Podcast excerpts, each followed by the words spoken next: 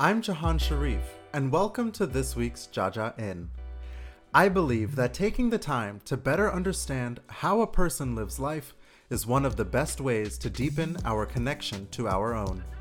This week, I'm in a town about 20 minutes south of Seattle, Washington called Renton. It's where Efrem Fasaha has opened up a very special coffee shop called Boon Boona. I wanted to talk to Efrem because of how he made me feel when I visited. He didn't know me, but he treated me like an invited guest in his home. The more time I spent at Boon Boona, the more I was able to appreciate the community that was forming there. We met last Monday evening in his coffee shop to chat about the culture of Eritrea, starting and growing a business, and the impact the rapper Nipsey Hussle had on his life. Please enjoy my very caffeinated conversation with Efrem Fasaha, the founder of Boon Boona when I reached out last week, I was more uh, interested in hearing about how the cafe came to be mm-hmm. and sort of your own personal story with it, because so I live in LA, and in LA, in every place I've lived, I always find this sort of like place that I anchor myself to, and there's something that's common among all of them, and there is this sense of like community that I feel is either there or could be there, or there's something about the place that um, I just feel at home in. And I felt that when I first came here. And that's why I think I also kind of gravitated back, is because it feels like a really safe place. Um, since then, we're talking Monday, and yesterday afternoon, unfortunately, Nipsey Hussle yeah. was shot down and uh, died. And I was surprised to learn yesterday that he's actually of is it Eritrean or Eritrean? Uh, you can say both. I mean, it's just more of a pronunciation thing. Okay, well, he's of Eritrean descent, yeah, Eritrean. and you are also of Eritrean descent. And Correct. I was wondering if you had a relationship with him yeah. as well. I can say that as um, as an Eritrean, I definitely looked up to Nipsey, and even though he's a few years younger than me, I looked up to him. I mean, I've uh, it's it, it really hurt. It really hurt. You know, hearing about him being shot. Honestly, he he is someone who, um, you know, he was he was willing to learn from his culture, and also bring that back to his uh, city of Inglewood or to Crenshaw, and to be able to apply some of the things that he's seen back in Eritrea, and then also to you know show folks that that there are so many more opportunities available for young black men as well, and that you know th- the avenues are going to be created and they can be created and he was doing that. He was he was paving the way for so many others. He's he's really a leader that we felt we can trust. How is he a leader for you yeah. with your own venture? Yeah with with this alone even you know where his uh, views of entrepreneurship ownership of how to build how to be relentless, how to continue to grind, continue to hustle, continue to work, push forward. And then also, additionally, another thing is the motivation, motivating others. Because, you know, I mean, honestly, Hustle and Motivate was one of his songs on yeah. his last album, and really it is. You know, you're, you're, I'm working, but at the same time as, you know, you know, as other brothers and sisters are, you know, out there trying, trying to build up on their dreams, to me, it's like go do it. They see me and they're like, Efrem, you've done a great job here. It's like, okay, go do that. Let's yeah. go go do that. And so the same way that Nipsey has said, hustle and motivate, or he's given us all these amazing albums where he's telling us about how he's, you know, just so driven and what drives him. Those are the things that, if anything, I'm trying to apply into my life, and then also trying to empower anybody else around mm. me in any possible way. You said that uh, you know he took his Eritrean heritage and what he learned on his visits there and brought it back to the U.S. and brought it back to his community. Yeah. Do you have a sense of what that looked like for him and what it looks like for you? Yeah, I mean, he was fortunate. He always says, you know, like, you know, his dad being Eritrean, he was able to have African roots that he can go follow and learn about, and then be able to kind of build on that and understand what that culture was like and what that culture is uh, to your community. You know, it is a community-based culture that mm-hmm. you know in Eritrea and in Ethiopia. Even it's about those are, who are around you as well, lifting them up as well.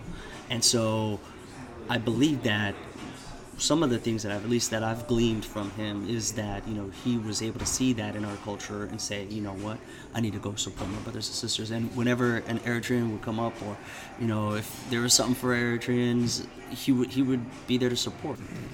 Could you say more about the Eritrean culture and how it fosters community and why it's important? Yeah, so And even a little bit how it's translated to your life here in Seattle, because there's a really big Eritrean community yeah, here. In, 100% it is. Yeah. Let's start. Let's start back in the village. So in the village, um, let's say it's a thousand people in the village. Most of them are probably related to you. You know, it's probably anywhere from second to, you know, or first to seventh cousins. You Yeah. know, so it's one big family.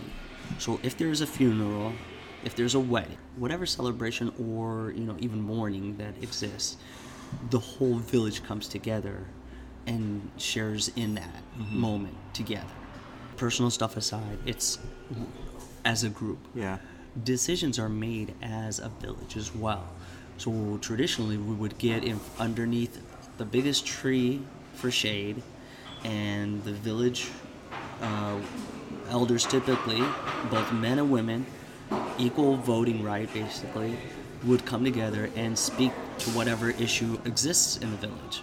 And that is democratically, you know, majority based kind of res- resolutions. Yeah.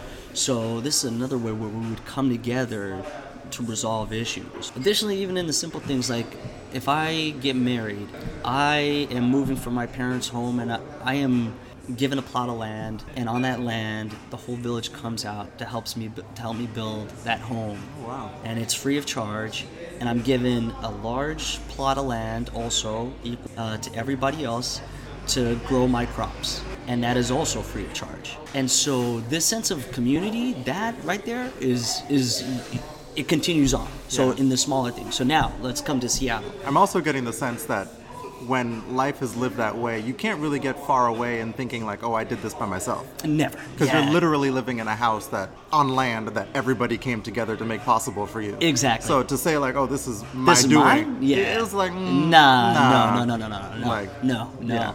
And that is and that is it.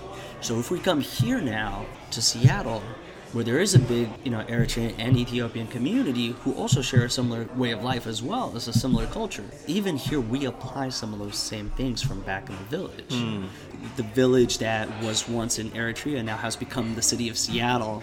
And then, in, in, in kind of getting a little bit closer to the coffee world, a lot of uh, our socializing happens around the coffee ceremony, and that's for you know bare minimum an hour Yeah. up to three hours. Um, and that's when we get to socialize, get to hear what's going on in each other's world. And it's a hospitality thing as well. So let's say, John, you come over to our house, then I would I would immediately offer you tea or coffee. Now, if you say tea, I know you're only going to be here for 30 minutes or so. You're going to be in and out. It's going to be quick. Mm. But if you say coffee, hey, we got a party. That means we're going to take our time. Yeah. I'm going to be roasting the coffee. I'm going to grind it. I'm going to brew it for you. But in this time, we get like three hours of just catching up. Yeah. And this happens with almost each group of guests that come into your home. Wow. This social, you know, socializing that happens around there is really when you connect the most.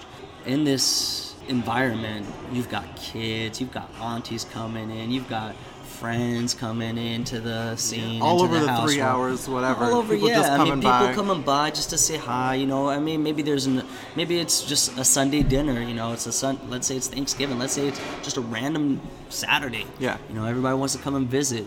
It's a community center based approach in a lot of the households. Doesn't matter if somebody's doing something else. Well, I mean, yeah. Now, now, yeah, yeah. Uh. There's. It's like, man, I'm about to wash these walls Yeah, and I roast you some coffee. Yeah, I mean, but you know, All afternoon. all afternoon, and, and hey, who knows? Maybe they join in and help you. You know, like good That's family good would. So, good like point. good family would. So, this is part of the experience. So, from the village to the city of Seattle, it's kind of showing that connection there as to how community is such a big part, and the village mentality or approach is applied even here in Seattle. Efrem was born in Jeddah, Saudi Arabia, after his family was forced to flee Eritrea because of violence. They lived there for 10 years. His father worked as a technician for Saudi Airlines, and when some of his friends moved to Seattle with Boeing, he took the opportunity and did the same. Efrem arrived to the US in 1988 when he was five. I remember my cousins. I remember uh, they lived in the projects in West Seattle, and so we would spend a lot of our times there. Uh, the, the community and all of us just like, you know, there was like, shoot, I don't remember even how many to a room, man, but it was like, you know, we were just packed in there for, for the first like two, three months until, you know, we got established or whatnot. That's the thing, it felt great it was incredible. It was an incredible time. Like, I mean, I can honestly look back and be like, man, that was a great time. Because it's just that village mentality. You know? It's like, oh, I'm with my family. Like, oh, they're gonna take care of me. Oh, we're gonna have a slumber party every night. like, that's that's the mentality. That's fun. it was fun. Yeah, so hanging out. I was hanging out. In 2011, when Efrem was in his late 20s, he went on a spiritual journey to the Middle East.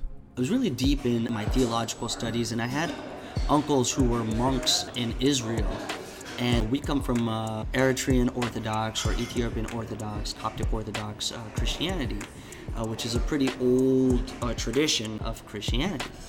And Christianity arrived into East Africa back in like 300 AD. Mm. And so it, it, was in that tradition that I really fell in love. I really loved the history mm-hmm. and really wanted to study it. But while he was there, his grandmother passed away. And as is tradition, she would be returned home to Eritrea to be buried. This presented Efrem with a choice. So I said, you know what? I'm here in Israel. I was planning on going to Ethiopia or Egypt is where I was looking at going because I was I had certain things that I wanted to do uh, on that theological kind of spiritual journey. But instead, I said, let me just go to Eritrea and you know one i can support the family through the mourning and everything but then two you know i think i can still get what it is i'm looking for. But it wasn't until i went to asmara uh, eritrea and uh, there was a cafe where they would roast their own coffee early in the morning and use that same coffee for espresso and it was delicious macchiatos and cappuccinos and it was just really good. And you'd go in and the smell of coffee would just overtake you. It was just beautiful and that became something that kind of lit a match for me. And I mean, I still continued on in my spiritual uh, journey, but at the same time, I was starting to think about coffee. And, and what happened was, upon returning uh, from my trip, and I was there for three months, and so I really got to soak in my culture and get to soak in the lifestyle, and spent a good amount of that time in the village as well. Uh, and so, living in my grandfather's house. That when I came back, I said, you know what, I think I want to do something in coffee Mm. And because I had a finance background as well, mm-hmm. I uh, immediately started working on my financial pro forma and business plan and, you know, a deck and kind of really starting to put the pieces together yeah. as to what it would entail. So, take me back to that point. Like when you did the whole assessment, mm-hmm. how did you figure out and what did you decide was the right place to begin? Yeah, so the first thing I started thinking about is what am I going to offer? I was like, it can't just be a regular cafe. It can't be just the same same old thing. You know, there's nothing unique about it, right? Like, but what's I mean, going to differentiate you from everybody else is going to be the question you're going to be asked. Uh-huh. And so it's like, all right, well, this is what I'm going to do to differentiate myself. One, I'm going to roast in house. So all of my coffee is going to be roasted in house. That's number one. Number two, I'm going to have an area dedicated to the coffee ceremony. And we're going to perform the coffee ceremony inside the cafe, and we're going to teach people about it that's another aspect. And so I said, okay, well, you know, start building that out. And as I was building that out financially, I was looking at it, I was like, geez. There's a lot of capital it takes to start that up. This is, this is not easy. Yep. You know, spoke to a few banks and they're like, no. like, what are you thinking, dude? Yeah. You know, we are talking on April Fools. So. Yeah, it's this April. like, I, uh, I was just kidding, uh, but no. I mean, I was, I was, I was hopeful and I mean, I was like, I had spent so much time planning it out that I was like, dude, I, I, they've got to, they've got to see this vision. Yeah. But of course, they didn't. They didn't see the. Vision. They didn't see the vision. but so, but them not seeing the vision didn't stop you. No, no, and that's when I pivoted. So I started bringing in just a little bit of coffee, and I was actually tapping into some local markets for that and I was starting to roast myself. You mean importing from? No, not necessarily at that time. At that time, initially, I was just kind of really getting coffee from those mom and pop shops, but yeah. then there was a few online distributors of green coffee and quality coffee. Yeah. And so I was able to start tapping into there and just started playing with that. And I was like, all right, this is this is really good. And then I started reaching out via email, phone calls to Ethiopia. I would call co-ops, I'd call farms, I'd, and just start, you know, what does it take, and you know, you know, what do you guys have, and just just started that communication. And that's that's really when I started really like searching and looking into what it would take to at least bring a small Directly from, from Ethiopia. Ethiopia. Yeah. And I figured, okay, well, you know, that's low risk. Put out a thousand dollar for you know some coffee is is not as big of a risk as building out a roastery and a cafe and all sure. that stuff. So I can I can do that. I can handle that. And uh, and as I started kind of playing with that, you know, mom was like, hey, like, you know, let me get some of that. You know, you got some good stuff there. And uh, and sure enough, she loved it. And then you know, she doesn't drink coffee by herself, so her sisters are there or her friends are there, and they loved it. And they're like, Efrem, can you get us some more of that stuff? so I started seeing it as a potential at that point. Own Uh, little and test, kind your built-in test, test, yeah test group. exactly my Yeah. little test group and uh, it started working and, and that's that's how it kind of started with the green coffee with the green coffee. And so, how many years later are we now? Where we're actually Uh, sitting in your cafe. To my left is the dedicated coffee Ceremony ceremony space, area, yeah, and to the left of that is your is your roaster. yeah, yeah. So I mean, your vision has yeah it's come to fruition yeah come to fruition. So how many years later are we? uh, that's uh, six years So in six years six, you go six years yeah six seven six seven six seven years six seven years. Yeah. And what happened in between? You just built out your Oh man, yeah. Your, uh, what happened in between was that, yeah, it just it was slow, slow baby steps, progressing each time. Just, just go ahead. Just Mm-hmm. So you mean like expanding the number of people that you're importing from, the well, type of coffee no, that you're importing? at that point it was really like okay, buy a little bit more and just try flipping that. Who are you selling it to here? At that time, it was really like yeah, it was friends and family, Mm-hmm. and then it started going to like one or two stores, and the, some of the first ones to to take my coffee were actually women-owned Somali businesses. Yeah. Why do you think?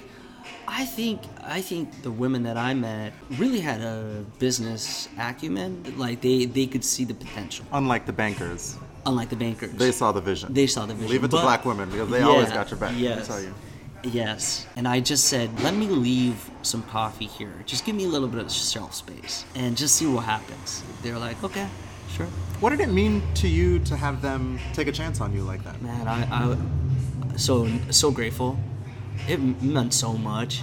It meant so much because really, like, I mean, I'm not their son. I'm not. It's not family. They just see me as their son. I'm not blood, but they treated me like that, and they they could see what it is that I was doing, and they were there to support me. What do you think you learned from them?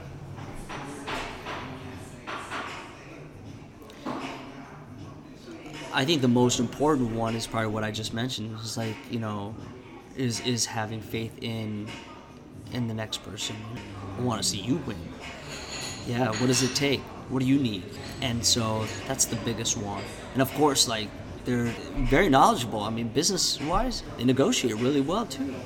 Yeah, Man, it's business. They're not it's playing business. around. They're not playing around. And so to me, they taught me that look, like you are like our son, right? We're gonna treat you. We're gonna.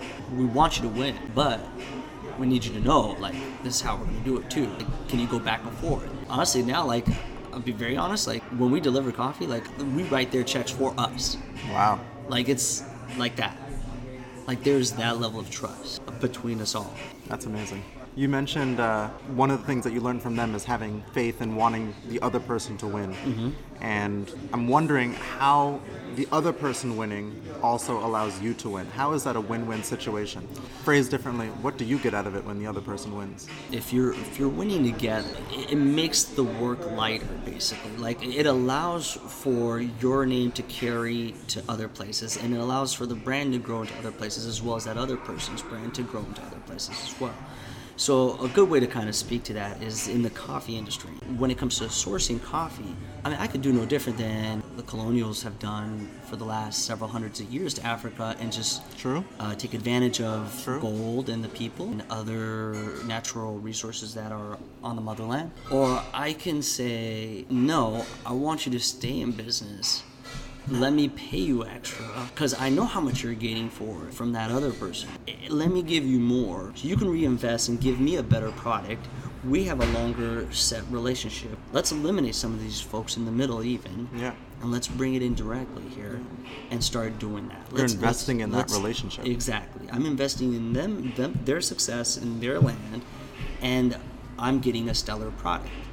like it's that's a win-win. Yeah. So you talked about branding and Boon Boona, if I understand correctly, means coffee coffee. Yeah, yeah, yeah, Yeah. yeah, yeah. Yeah. Bun and Buna is coffee, and it, Bun is more common in Eritrea. Uh, Buna is more common in Ethiopia, Mm-hmm. but it is used in parts of Kenya, parts of South Sudan. Is Bun or Buna can be used, and even in Er- Ethiopia, parts of it are. Bun I mean, I can make my yeah, own so- assumptions as to why you chose that name. Yeah, but I just want to verify. Yeah. I wanted to I Why wanted to be inclusive because the thing is at the time, especially when we were first starting, it was focused on just East Africa, Uh-huh. and especially uh, Ethiopia. You know, that was that we wanted to make sure we highlighted the birthplace of coffee. So we wanted to speak to. Ethiopia is the birthplace of coffee. Yeah, yeah, yeah. The Did word know that. coffee itself, the word coffee itself comes from a village in Ethiopia called Kafa. That's where we get the word coffee from. Yeah, Really? yeah. That's that's the birthplace of coffee. Wow. From Kaffa, it then travels east to Yemen and then up to Europe, and Europe takes it to South America and into Indonesia. And that's how it starts to kind of find coffee grows in this like belt around the world. Like there's perfect kind of uh, temperature and a right amount of elevation, coffee can grow. And so, yeah, it left Ethiopia to Yemen, Yemen to Europe, into South America, and that's how the rest of the world has coffee. Wow. Now you've got coffee in Mexico, you've got coffee in China, you've got coffee in a lot of places where it's growing, but the birthplace of coffee is Ethiopia. And so, how does Boon Boona make it? How is the name inclusive of that story? So it's it's in the choice of using the names that are commonly used in in that part of the world. And saying the word bun or buna for us it's like okay, you're talking coffee. So now when you say bun or buna to me you're paying homage almost to where coffee comes from because now you're asking like okay, what does it mean? It's coffee and it's from the birthplace of it. I'm using the name to help shed light as to where coffee comes from. It's- it's Starting kind the conversation, and it's starting education. the conversation. Exactly. Yeah. Yeah. That's it. That's it. Yeah. So what is that it's pretty like Crazy. for you? Seven, six, seven years from the time that you were having your spiritual journey through East Africa and Israel, having the sense that maybe there was something there that you could do, that you wanted to do, setting out the plan, executing on the vision, overcoming the obstacles, and now sitting in the vision, the real life version of your vision. What is that like? Man, I, I wish I could say that I've had time to take it in and really like you know shed some tears because I do sometimes get emotional when like someone's like, "Yo, you." You made it happen. Like I heard you talk about this like three years ago. You were in a tent in Atlanta slanging coffee, dude. You know, like Yeah, no, seriously. And uh, I do like when folks say that to me, it's like, dang, because I know you saw me then, you know, and you were probably like, damn, what's Efrem doing? Like, he's selling coffee and it's 100 degrees out here. and that is true, but at the same time, I don't allow myself to think about that too much because I know I've got things to execute and still got to work on. You know, the one thing I think about is that, you know, anybody that comes in these doors are guests. And so, like a good host, I need to be prepared for my guests. So if I'm, you know, in the back just crying because I'm so happy, like I'm, you know, I'm gonna lose focus, and and it, it's yeah, I'm just I know I know I know myself well enough to be like, yo, just contain it. You'll celebrate soon. I want to continue to just focus in on my guests that come in, and then also execute the next the next stages of this. What's the ne- what's the next stage of Venture. the vision? the, so we've had three months thus far of this retail space. Yeah. Um, and so it's been a lot to kind of just like, you know, getting to meet you, like getting to meet, you know, so many amazing people. It's been just incredible, and just in that has been just very fulfilling, and uh, and also making adjustments and making improvements in the back bar, making sure that our flow is good. Um, and so just in this whole process of like just kind of taking all of these things in and seeing okay how can i make it better? I've been very active in that side for the last three months and i'm feeling pretty good about it. And now we're ready to move into the next phase which is our operations of the roaster is, is ready to produce some quality beans out of it. We want to make sure that it's quality, that it's good enough for us to consume here in the cafe before we put it out. Once that's done, we want to put it out into the general community here in Renton, but even expand outside of that into Seattle um, and hopefully into LA. Come down to LA. Yeah. One of the things that really that you just said that struck out to me was about your mentality about serving your guests Yeah. and feeling like people and this is one thing I said that I really felt at home here Yeah. when I when I first came in. I mean, like you said, Seattle has more coffee shops than any other place that I've ever been in my mm-hmm. life. Mm-hmm.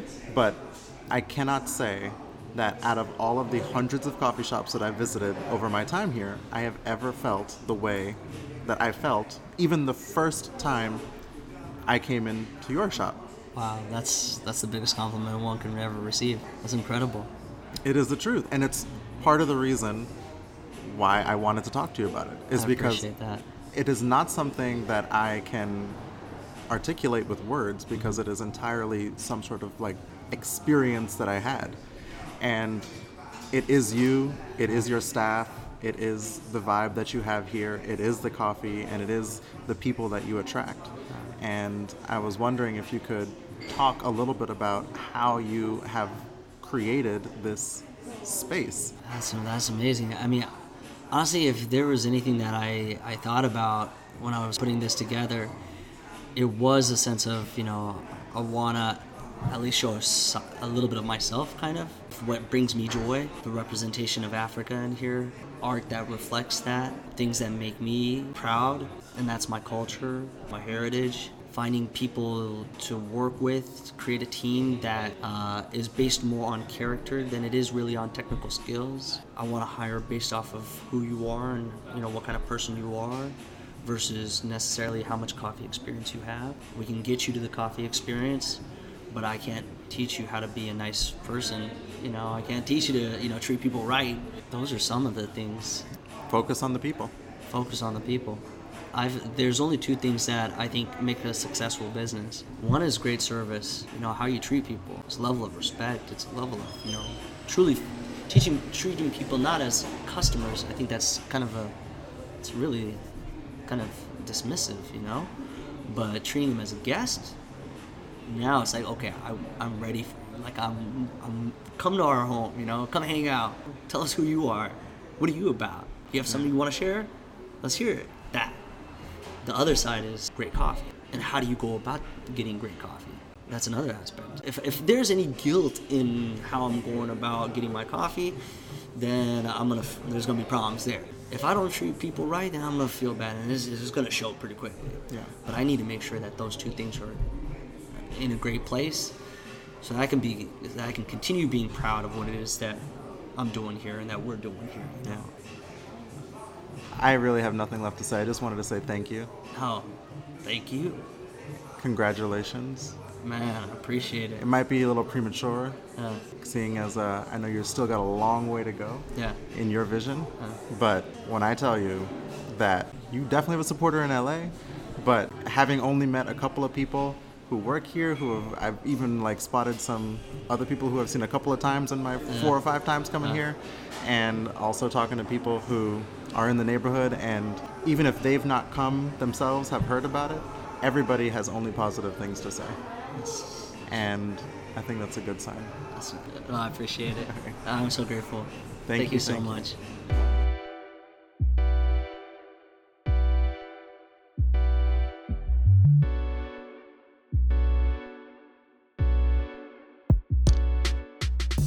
I'm Jahan Sharif, and you've been listening to Jaja In. Keep up with Efrem and Boon Boona on Instagram at Boon Boona Coffee. That's B O O N B O O N A Coffee. You can follow me on Instagram at Jahan Sharif and catch up with my past installments on my website, jahansharif.com. If you haven't already, sign up for my weekly newsletter delivered right to your inbox every Saturday morning. Be sure to join me next week for another installment of Jaja In. Thanks for listening.